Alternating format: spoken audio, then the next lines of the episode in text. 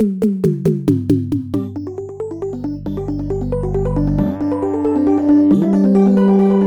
and welcome to episode 5 of Charlie's Music Production Lessons, which is a spin off of my podcast Composer Quest. I'm Charlie McCarron, and in this show, I'll be digging into my own productions in hopes of getting your creative gears turning. One of my secret weapons in my productions is randomness. I often try to set up a system that generates random pitches and rhythms. If you've never tried this kind of music making, just Google generative music, and that should give you more info on how to get started. In this episode, I show how I use randomness in one of my video game scores. The finished track, called Glibbering Bulb, can be found on the Star Reaction soundtrack at untiedgames.bandcamp.com. This production lesson originally aired in Composer Quest episode 61 with Michael Chadwick, and it makes a little more sense in context of that episode. But just know I'm starting out talking about how to make good looping video game music. For more music production lessons and composer interviews, visit composerquest.com. I started thinking about what could people listen to on repeat that would help them zone out and get into the game. And just like Michael was talking about, I think the answer comes more from interesting rhythms than a catchy melody. And I think Michael's comparison of catchy melodies to sweet candy is a really good one because I can totally see how you could get sick of having the same melody repeat over and over and over again. So, what I tried to do with this new track is to create a soundscape more so than a song. And for my starting point, I took a small snippet of my main theme for the video game and put it on loop. So, first, here's a little bit of my main theme.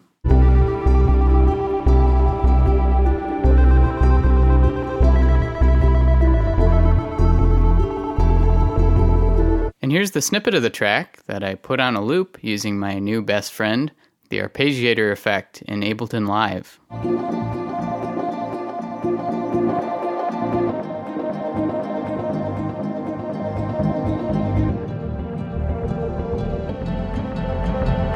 One thing that's cool about looping a pre existing track is that it has its own rhythm, but when you put it on a loop, the rhythm gets thrown off a little bit and it keeps pushing and pulling the beat. And to make this rhythmic pushing and pulling a little bit more pronounced, I added a bass part with a pickup note to give it a little more life.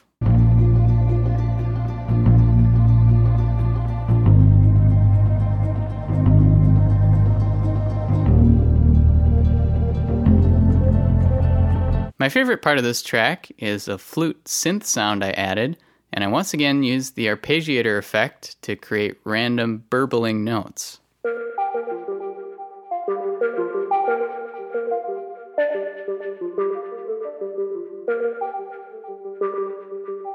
I tried adding an effect called beat repeat, and the cool thing about it is that you can make the pitches kind of fall off after the notes happen. Really liked that slidey falling effect. But I thought all these falling notes needed some sort of balance with rising notes too. And so I messed around with a few effects and found that an effect called grain delay could achieve what I wanted to do make the pitches kind of rise up after they happen.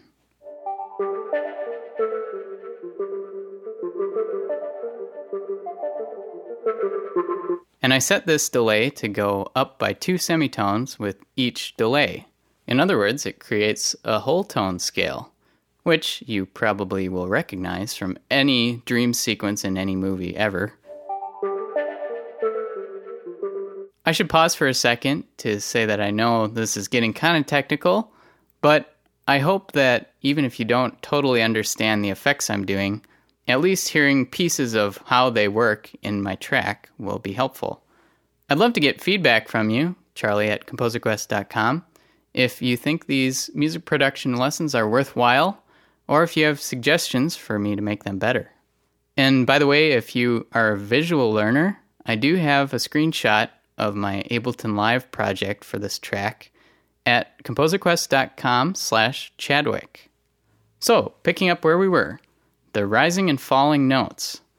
I decided that I wanted to alternate from falling notes to rising notes about every 10 seconds. So here's what the effect sounds like on the main synth track, and notice the shift from falling notes to rising notes.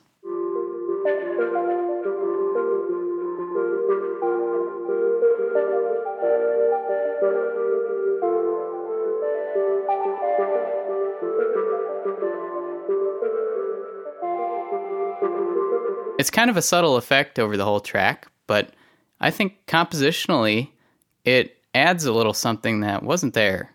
And I think of these rising and falling notes as kind of like questions and answers. In music, your phrases either end going up or down. Just like a question, How are you? I'm fine. These kind of question and answer up and down movements are really simple, but an effective tool for creating a stable or unstable effect in a phrase. If you end it going up, it'll be less stable than if you end it going down. So try thinking about that when you're composing and listen for it in other people's music. So, one last thing I wanted to point out in this video game track. Remember last episode, Brooke DeRosa talked about 808 kits? Well, I tried a little 808 cowbell in this track which is super cheesy on its own. But by adding some reverb, delay, and softening the attack, I made it into kind of a background synthy sound.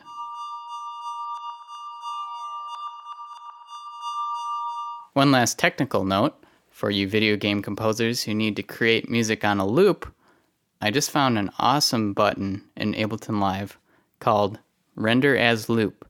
And what that does is it takes the reverb tail from the very end of your track and pops it on the beginning of your track. So you have a seamless transition when you loop it.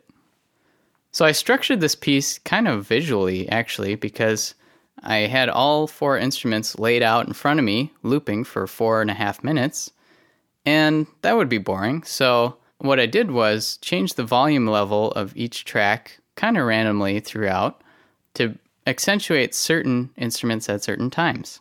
And I also have different effects becoming more and less prominent over time, including a reverb that I put over the whole thing, and I turned it up to 100% at one point to make it totally ambient and non rhythmic. Again, if you want to follow along visually to see these volume levels I drew in in my Ableton Live project, go to composerquest.com slash Chadwick.